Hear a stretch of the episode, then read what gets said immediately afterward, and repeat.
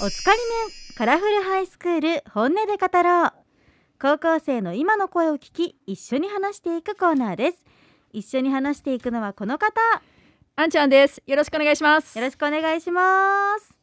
さて今日一緒にお話しするのはですね高校2年生のゆずさんですゆずさんこんにちはこんにちこんはに。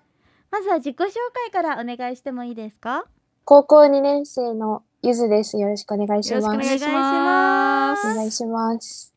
特技とか趣味とか事前アンケートにたくさん書いてくれましたけど教えてもらってもいいですか、はい。えっとですね、特技は、絵を描くことおーかっこいい。で、まあ、主に似顔絵を描くのが得意です。えー、誰の似顔絵描くんですかえっと、中学生の頃によく、あの、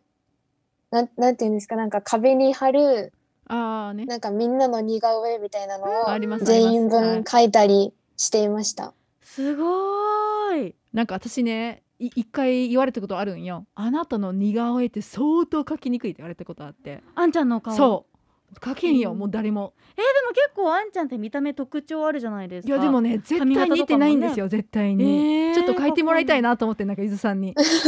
ぜひ書きたい です。えーでもなんかこう似顔絵を描くようになったきっかけとかってあるんですか、あ、似が、うそうですね。なんか、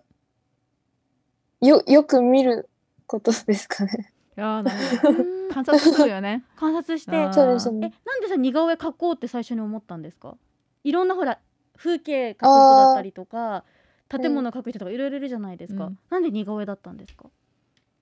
もともと、あの、お姉ちゃんが絵を描くのが上手であー、ねで、その、お姉ちゃんが、あの、絵を描いてるのをずっと横から見て、なんか、そのまま、その描いてるのを自分も真似して描いたり、みたいなのを、ずっとちっちゃい頃からしてきたので、うんなんか自然と、なんか見たものを書くみたいなことが得意だったのかなと思いますかね。なんか見たいね。ねえ家族みんなアーティスティックなんですねえすごいあ そうすごいね。と趣味が一人カラオケあ、はい、そうです。いっぱい行けます、一人カラオえケ。ええこの間初めて行った私。一人カラオケめっちゃ楽しいねゆずさん。うんもうめちゃくちゃ楽しいですね。ストレス発散にななんりかます、本マ当スにクもしなくていいし、うんあのずっとなんかマイク取り締めにしていいしめっちゃいいよねいや実は私もね一人カラオケ趣味なんであすそうなん3人ともね一緒な、うんんなんかあの人とカラオケ行くと結構気使っちゃったりしませ んゆずさんどうかわかんないけど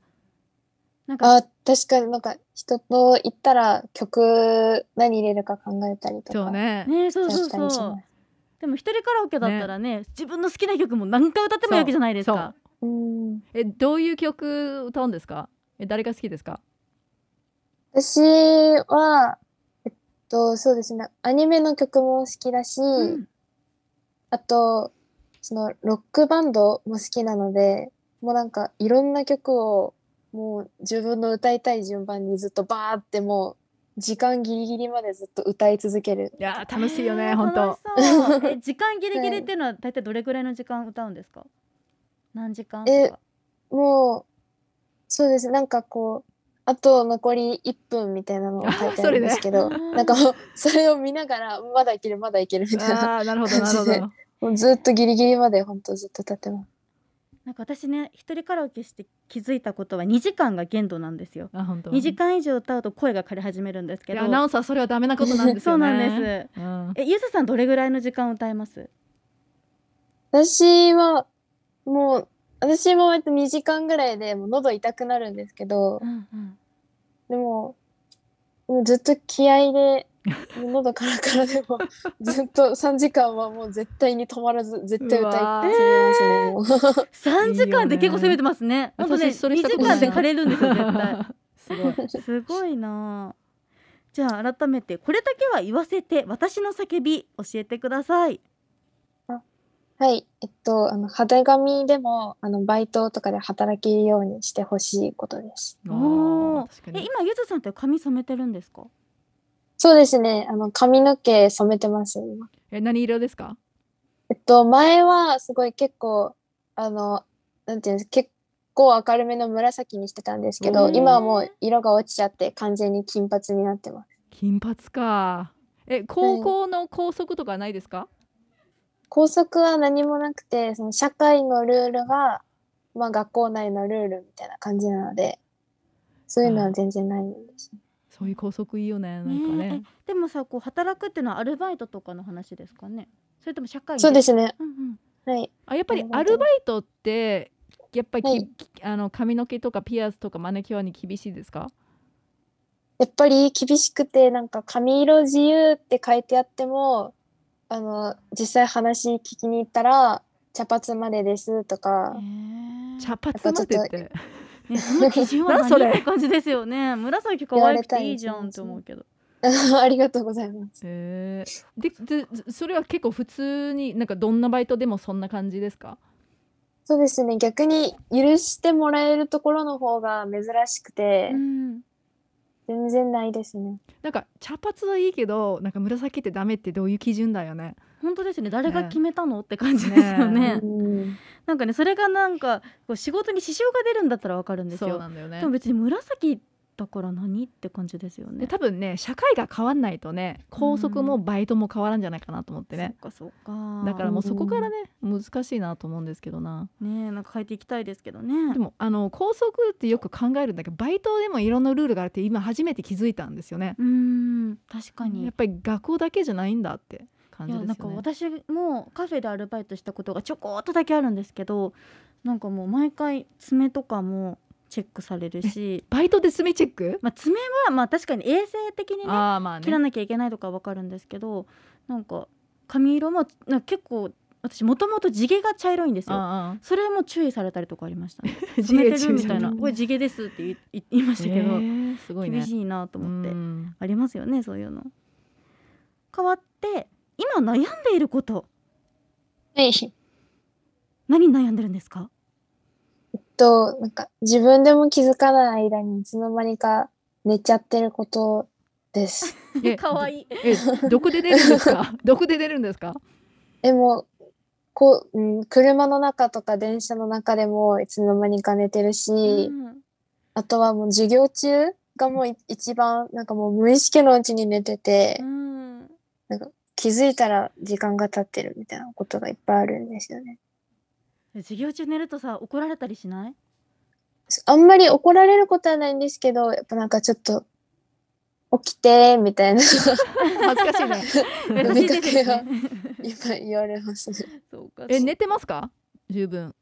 む結構寝てるつもりなんですけど、なんか、一日中ずっと寝ちゃうんですよね、ずっあと。ーやっぱりね成長期だからねそうだよね。ティーネイジャーがさ一番あのあの睡眠時間がひあの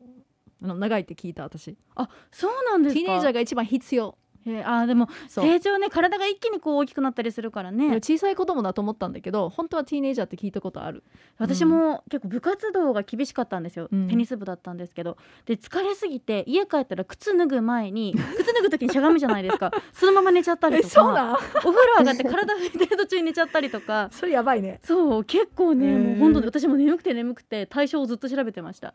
解決法あんちゃんあります か、そうかなやっぱりでも十分寝てるでしょ、うんだから多分まあ、寝てもよかろうまあね授業中とかはねちょっと私がやってたのはあの指と指の間の水かきみたいな部分あるじゃないですかああね手のうんそこをつねるああなるほどもう痛みで乗り越えるパターンでしたなるほどでもあんま強くやると怪我しちゃうから、あのあんまりは自分で決めてほしいんだけ ど私わかりましはたあの一番前に座ってたで一番前に座ると寝ないんよねあーなん確かに恥ず緊張しい感ありますすもんねそう圧もあるしだからちょっと眠たいなと思った時にあちょっと一前に座った方がいいなと思ったそっかでも日本の学校だとあさーそれできないね決まってたりするからああねそれできない んだでも確かに選べたらいいですよねあー先生に言ったらいいんじゃない私前座っていいです かそうだ ねあんまりここが見えてないんですけどとかねえでも確かに眠気はねきっねとえリスナーのみんなも悩んでるんじゃないでしょうそうかだよねそして将来の夢について聞きたいんですけどもう決まってます、 将来の夢はスクールカウンセラーになりたいなって思ってます。へえどうしてそう思うようになったんですかと、なんか中学生の時に、その部活のことで、いろいろ悩んで学校に行けなくなった時期があって、うんで、その時に、まあ、すあの、普通の病院のカウンセリングを受けたりとかもしてたんですけうど、んで自分的にスクールカウンセラーが一番合ってたなって思ってう、んで、自分もなんかこういうふうに、その、なんていうんですかね、その、支える、その支える立場になれたらいいなと思って、スクールカウンセラーになりたいと思いました。そうなんだやっぱり病院の先生よりもスクールカウンセラーの方が自分に合ったって感じ、そうですね、な、なんていうんですかね、なんか病院よりも、なんかもっと寄り添ってくれるじゃないですけど、その、他人事にしないような感じがあって、それが自分にとってすごい嬉しかったんですよね。で同じよううなねあの同じように誇りともあの手伝えたらいいなと思って素敵ですよね、辻さんねねえだってねありがとうございます。病院行くのってほらやっぱりちょっと大変じゃないですかああね選ぶのも自分でやらなきゃいけないし時間も取らなきゃいけないし、ね、親御さんにご相うん相談したりしなきゃいけないけれどもスクールカウンセラーって一番身近な相談できる人ですからそうねなんですよねきっとねたくさんの方がね頼りにしてくれるんじゃないでしょうか。そうですよねでもやっぱりあの先生のおかげで今もうね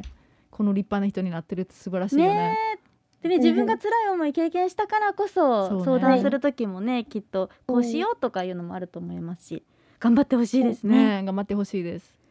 頑張ります。はいありがとうござあいまりがしたとうございましたゆずさんまたおは話ししいましょう、ありがとうございましたはい、ありがとうごあざりがというございまましす。た